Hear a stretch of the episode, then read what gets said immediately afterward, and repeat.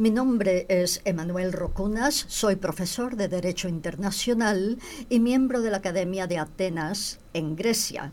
En las Naciones Unidas serví como miembro de la Comisión de Derecho Internacional y en el Comité sobre la Eliminación de todas las formas de discriminación racial. Fui nombrado por el Secretario General de las Naciones Unidas como jurista independiente. También Serví en comités de expertos en la UNESCO, en el Consejo de Europa, en la Unión Europea y en la Conferencia sobre Seguridad y Cooperación en Europa. El tema de esta conferencia es el de usuarios no estatales del derecho del mar. El propósito de esta conferencia es identificar algunos aspectos de la relación que existe entre el derecho del mar y sus usuarios no estatales. Este es un esbozo de un trabajo más completo. La evaluación del lugar de los usuarios no estatales actuales y potenciales depende de las actividades políticas, sociales y económicas que se rigen por el derecho internacional y la medida en que hayan penetrado el cuerpo de derecho nacional. No obstante ciertas limitaciones, en un sentido más general, la expansión continua de la aplicación de las reglas internacionales indicaría que, en última instancia, todos somos usuarios del derecho internacional, sea en la tierra, el aire o el mar. Los usuarios no estatales son personas reales o jurídicas, grupos, compañías, asociaciones, redes, dentro o más allá de los territorios de los estados, cuyas actividades caen dentro del ámbito del derecho internacional o necesitan la protección de reglas internacionales. La expresión también incluye a aquellos que hacen uso indebido del derecho internacional, los que cometen actos prohibidos por el derecho internacional. En publicaciones y en muchos documentos oficiales a veces se ve la expresión a agentes no estatales, pero aquí preferimos utilizar el término usuarios, puesto que abarca aquellos que son los destinatarios finales, así como los que participan en la aplicación y a veces en la elaboración de los principios y reglas internacionales. Durante el Congreso de las Naciones Unidas sobre Derecho Internacional, celebrado en Nueva York en ocasión del quincuagésimo aniversario de las Naciones Unidas, el profesor Louis Son se refirió a un derecho del mar internacional fácil de usar para subrayar la necesidad de contar con un derecho internacional general que funcione efectivamente en este amplio campo. ¿Quiénes son los, usuarios del derecho del mar? En la Convención de las Naciones Unidas de 1982 sobre el Derecho del Mar, la Convención de 1982, se hace referencia más de 500 veces al Estado, el Estado ribereño, el Estado del pabellón, el Estado del puerto, el Estado sin litoral, el Estado en desarrollo, etc. Y es el Estado el que conviene, negocia, define, toma en cuenta y dispone. Mientras que aproximadamente contiene 10 referencias al buque, al capitán, al armador o naviero y solo una referencia a la tripulación. Esto no debe asombrarnos, puesto que la Convención de 1982 se proponía codificar la codificación y el desarrollo progresivo de la jurisdicción y control por el Estado, mientras que el régimen jurídico de los usuarios no estatales, en principio, los reglamentan tratados anteriores o posteriores, multilaterales o bilaterales. La característica principal de la reglamentación es que los usuarios no estatales y estatales se rigen por un polisistema jurídico integrado por el derecho del mar y el derecho marítimo, ambos, cuyos múltiples aspectos operacionales importantes son adoptados y vigilados por la Organización Internacional Marítima y también por la Organización Internacional del Trabajo y otros organismos internacionales especializados. Los usuarios no estatales normales, usuarios del mar, son el buque, la industria del transporte marítimo, las sociedades de clasificación, la gente de mar, los pescadores, la comunidad internacional y la sociedad civil, pero también incluye a millones de otros usuarios, en particular pasajeros y propietarios de los bienes transportados. Ahora bien, el usuario perenne es el buque. En el caso del buque, el principio central del derecho internacional es el de, la jurisdicción del Estado del pabellón. El pabellón indica que el buque está sujeto al orden jurídico de un Estado. El artículo 91 de la Convención de 1982 enuncia el principio consuetudinario de que, y cito, ha de existir una relación auténtica entre el Estado y el buque. Fin de la cita. Esto quiere decir que el Estado cuenta con obligaciones jurídicas enormes, comenzando con la seguridad de la navegación y de las personas y bienes transportados por el buque. Además, el régimen jurídico nacional se conformará y aplicará según los las reglas pertinentes del derecho internacional. El Estado del pabellón tiene el derecho y la obligación de inspeccionar al buque en cualquier momento, aunque no es siempre fácil cumplir con este requisito porque algunos estados carecen la estructura necesaria o el buque puede que pase largos periodos de tiempo fuera del territorio del Estado del pabellón. También recordemos que el buque tiene una nacionalidad, pero no una personalidad jurídica. Se le considera un bien corporal con nacionalidad, pero la personalidad jurídica es la del propietario, una persona física o con frecuencia una compañía y no siempre son identificables. Por otra parte, el propietario tiene una personalidad, pero su nacionalidad puede que sea distinta de la nacionalidad del buque. Esto es lo que se llama la propiedad beneficiosa.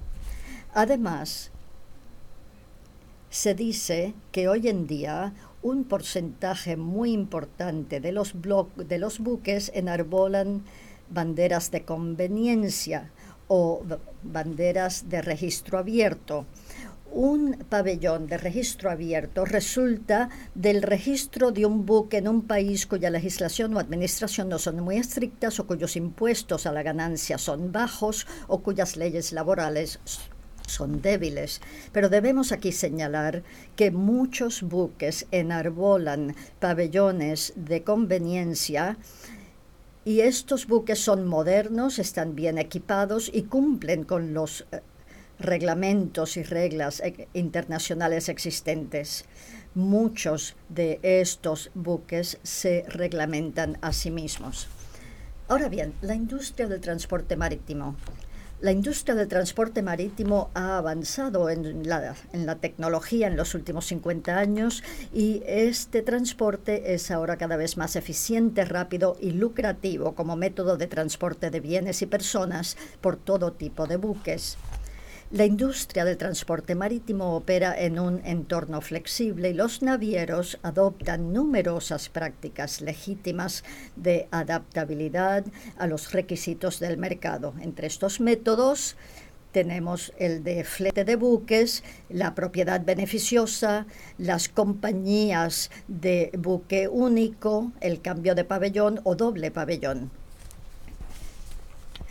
El impacto de la presencia creciente de multinacionales y la privatización generalizada de las economías como ideología y como sistema, hasta ahora no han recibido la atención necesaria, al menos en teoría, de parte de los abogados internacionales.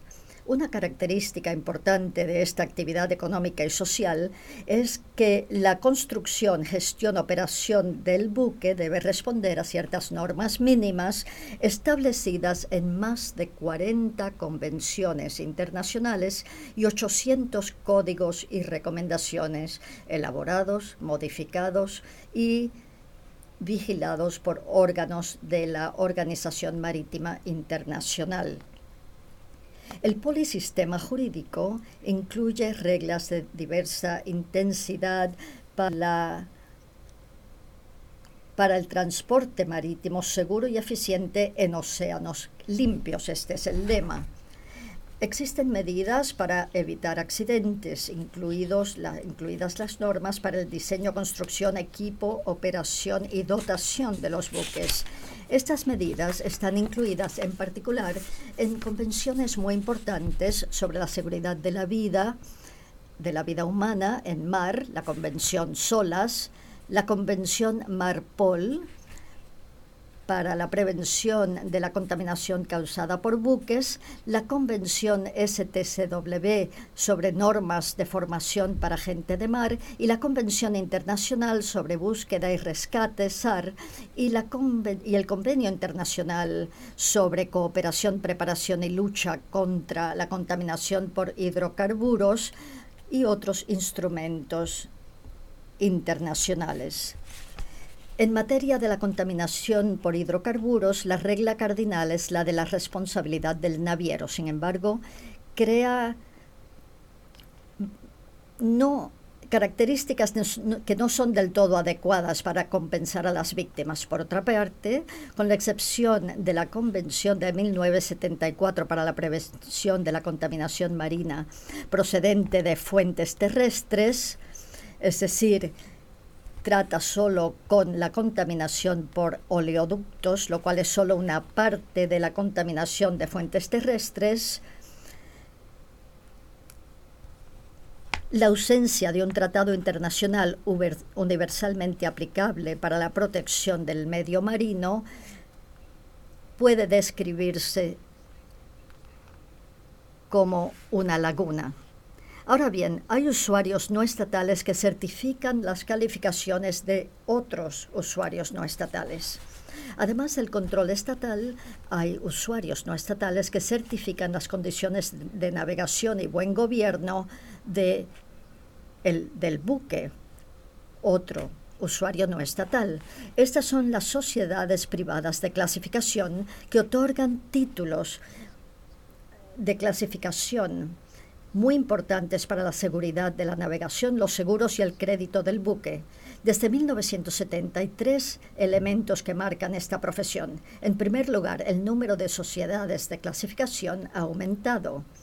En segundo lugar, las convenciones internacionales más importantes, SOLAS, MARPOL y líneas de carga, encargan la clasificación de los de las eh, encargan a las sociedades de clasificación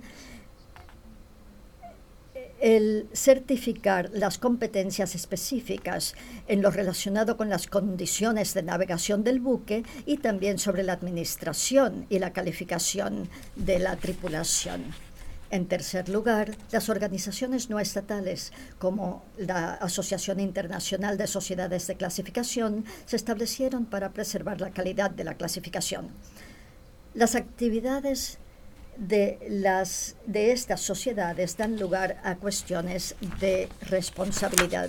Después del accidente de Estonia en 1994 en el mar Báltico, en el que más de 900 personas murieron, las familias de las víctimas demandaron a la sociedad de clasificación del buque alegando responsabilidad extracontractual.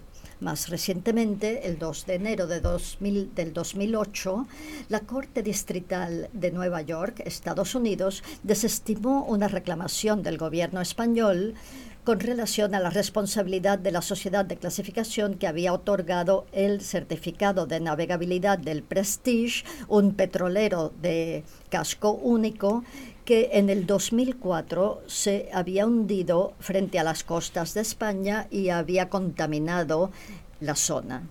Es impresionante constatar que días más tarde, el 16 de enero del 2008, el Tribunal de París de Gran Instancia mantuvo una opinión opuesta en el caso del petrolero Erika, otro uh, petrolero de casco único que se hundió en el 1999 frente a la costa de Francia y causó contaminación marina en la bahía de Vizcaya.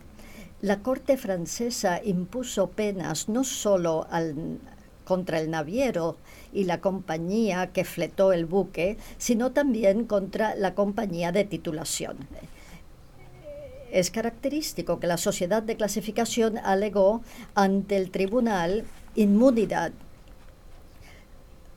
por las mismas razones que el estado del pabellón. Aquí tenemos otra cuestión no resuelta de la posible responsabilidad del Estado que delega sus atribuciones a una compañía privada para el control del cumplimiento con sus propias obligaciones internacionales.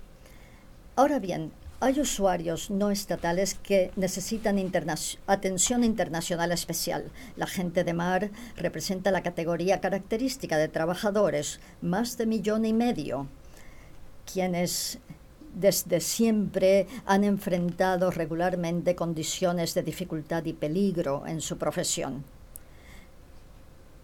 la función de liderato en este campo es la de la OIT, la Organización Internacional del Trabajo. Desde 1920, la OIT ha adoptado 69 convenciones internacionales y muchos otros instrumentos relativos al sector laboral marítimo en todos sus aspectos. Esta fragmentación no contribuyó al control de la aplicación de las normas internacionales por parte de Estados y la Organización Internacional del Trabajo en el 2006 adoptó una convención laboral marítima consolidada que incluye todas las 69 convenciones y que incluye todos los reglamentos laborales que afectan al mar. Otros usuarios que requieren atención internacional son los, la gente del mar abandonada. El abandono de un buque y de la tripulación por parte del naviero después de la detención de un buque por acreedores o la detención uh, por autoridades portuarias extranjeras por haber violado normas internacionales y reglamentos es otro fenómeno alarmante en los asuntos del mar. La Federación Internacional de los Trabajadores del Transporte ha apelado a la Unión Europea, a la OIT y a otras organizaciones para tratar de eliminar este fenómeno. Otros usuarios no estatales que requieren atención especial por parte del derecho del mar son los pescadores. Los peces son alimento, fuente de ingresos y empleo, elemento de conservación y gestión de los recursos naturales del mar y contribuyen al desarrollo sostenible. Sin entrar en en el reglamento internacional problemático e insuficiente de los pescadores o de los recursos pesqueros, digamos que Asia y África representan más del 85% de los 30 millones de pescadores y el 90% de todos los buques de pesca de cubierta. La OIT en el 2007 adoptó otra convención intitulada Convención sobre el Trabajo en la Pesca que abarca las condiciones de vida y de trabajo en la industria pesquera. Otra cuestión que debemos considerar es el amor eterno que existe entre el buque y el puerto deben dedicarse esfuerzos a agregar a la jurisdicción del Estado del pabellón algunas medidas de vigilancia y control internacionales. Se ha intentado dejar de lado al Estado del pabellón mediante el sistema establecido desde 1980 en los memorándums de entendimiento del control del Estado del puerto. Estos memorándums representan un sistema que se extiende desde Europa y las Américas hasta el Mediterráneo y Asia. El sistema se basa en la idea del amor eterno que existe entre el puerto y el buque. Como sabemos, el puerto y el buque no pueden existir el uno sin el otro. Por lo tanto, los memorándums sobre el control de los estados del puerto otorgan al Estado del puerto la posibilidad de inspeccionar a todos los buques que entran a un puerto, enarbolando la bandera que sea, e independientemente de que el Estado del pabellón sea o no parte en convenios internacionales, principalmente los de la OMI y la OIT sobre la seguridad de la navegación.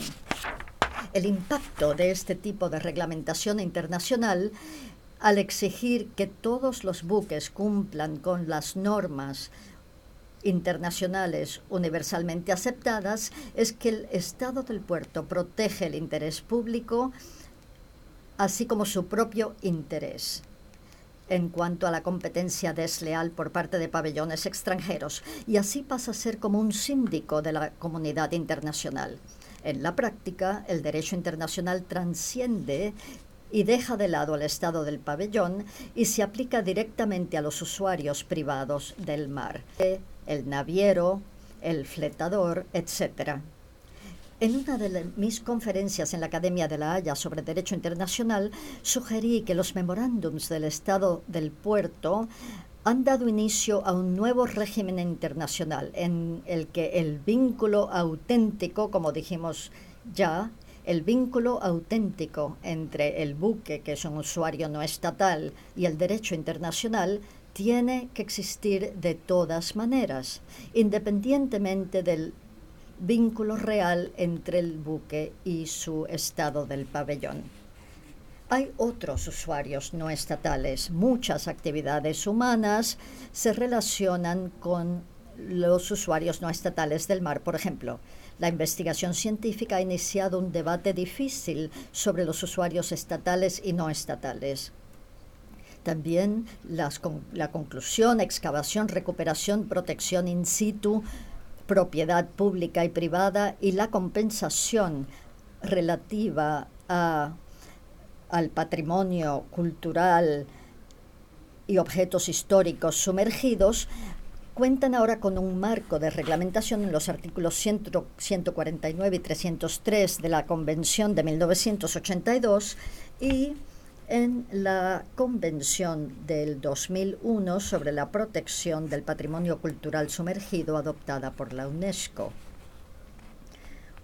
Otros Actores nuevos en los océanos son las compañías privadas que explorarán y explotarán los fondos marinos internacionales, la zona establecidos en la parte 11 de la Convención de 1982 y en el acuerdo sobre la aplicación de sus disposiciones de 1994. Las actividades de los usuarios no estatales en la zona abrirán nuevas posibilidades de aplicación directa del derecho internacional, incluida la solución de controversias. Ahora bien, la comunidad internacional también es un usuario no estatal del derecho del mar. Y este es el enfoque que tomamos cuando hablamos del patrimonio común. La expresión dominio público internacional o patrimonio común se refiere a la zona más allá de la jurisdicción nacional y por razones semánticas es aceptada por la opinión pública. Incluye el alta mar, la atmósfera, el espacio ultraterrestre y la Antártica. Estos espacios están abiertos para todos los pueblos y naciones y las actividades en ellos, incluidas las de protección, se eh, están reglamentados según el principio de la jurisdicción del Estado del pabellón. Pero no es siempre así. Algunos casos, a no ser que estén afectados realmente por el daño, no se interesan mucho por la calidad de los océanos. El derecho del mar carece de una red integral de protección jurídica del patrimonio común como tal. Estos problemas jurídicos complejos fueron presentados hace algunos años por nuestros colegas Mamouche Arsanjani y Michael Riesman. Las Naciones Unidas parece haber olvidado esta cuestión. También hay un elemento nuevo de importancia entre los usuarios no estatales del derecho del mar y es la sociedad civil. La expresión sociedad civil se refiere a personas y a grupos personas individuales y grupos dedicados al bien común que actúan con o sin personalidad jurídica. Las redes de sociedad civil están aumentando en todo el mundo, en todos los estados y están presentes en los asuntos internacionales. Cooperan con el Estado, los reemplazan, pero también se oponen al Estado. En el campo del derecho del mar, recordamos que un grupo privado dirigido por los ya desaparecidos Elizabeth Borgese y el embajador Arvid Pardo de Malta, pusieron en marcha la idea de modificar las cuatro convenciones de Ginebra de 1958 sobre derecho del mar y volvieron a introducir el concepto del patrimonio común de la humanidad para los fondos marinos.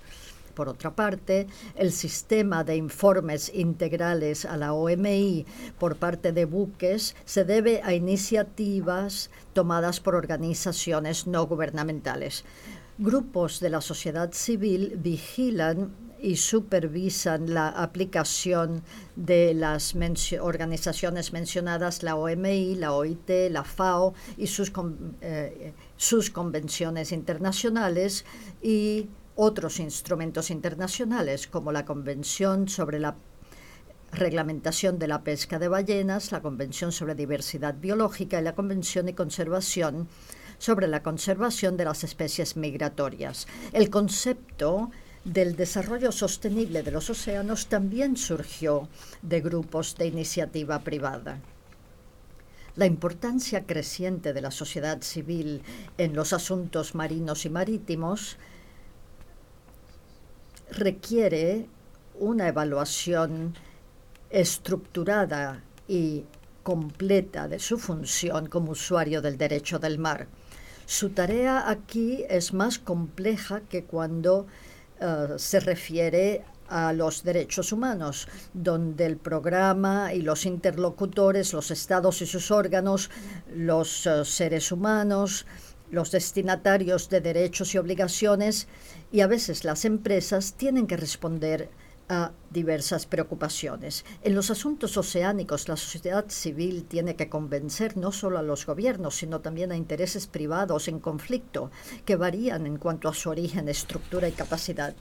No debe sorprender que organizaciones que reclaman su lugar en la sociedad civil también adoptan métodos de expresión públicos impresionantes. En un contexto más general, la capacidad de eh, usuarios privados y otros usuarios no estatales de influir en modificaciones estructurales en lo relativo a los asuntos oceánicos sigue subestimándose.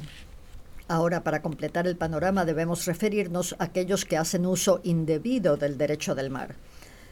Además de la jurisdicción del Estado del pabellón, hay actos penales específicos cometidos por personas no estatales en diversas zonas marítimas y esto Uh, en mi opinión, no se trata debidamente en la Convención del 1982.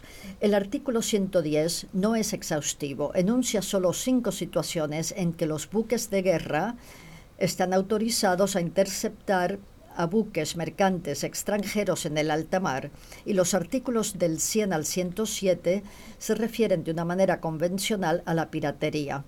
Para enfrentar casos crecientes y repetidos de robo armado, en contra de buques o tripulación, contrabando o tráfico de inmigrantes, el tráfico ilícito de estupefacientes, así como los ataques asimétricos terroristas y otros en el mar, existen varios instrumentos internacionales como la Convención del 1988 de Viena sobre el tráfico ilícito de estupefacientes y sustancias psicotrópicas, modificado, y acuerdos sobre la intercepción de buques sospechosos, concluida en el 2003 bajo la iniciativa de lucha contra la proliferación.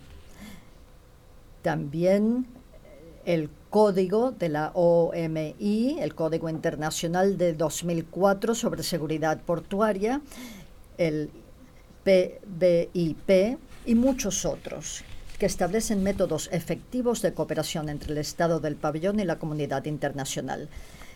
Esto también se aplica a los acuerdos sobre la pesca no reglamentada, no declarada e ilícita. También existen problemas que enfrentan estados del pabellón en cuanto a cumplir con actuaciones inconsideradas en los océanos. Algunos gobiernos tratan de solucionar estos problemas refiriéndose al, y cito, al uso creativo del derecho internacional existente. Ahora llego a la conclusión. Debemos subrayar que el Estado es el usuario principal institucional en todo lo relativo a los océanos. Sin embargo, junto con las organizaciones competentes internacionales, los usuarios no estatales deben ser identificados mejor y este ha sido el propósito de esta conferencia, el identificar y no entrar en el fondo de la cuestión. Esto permitirá una mejor evaluación de la efectividad de las reglas de derecho internacional relativas a todos los usuarios del mar. Gracias.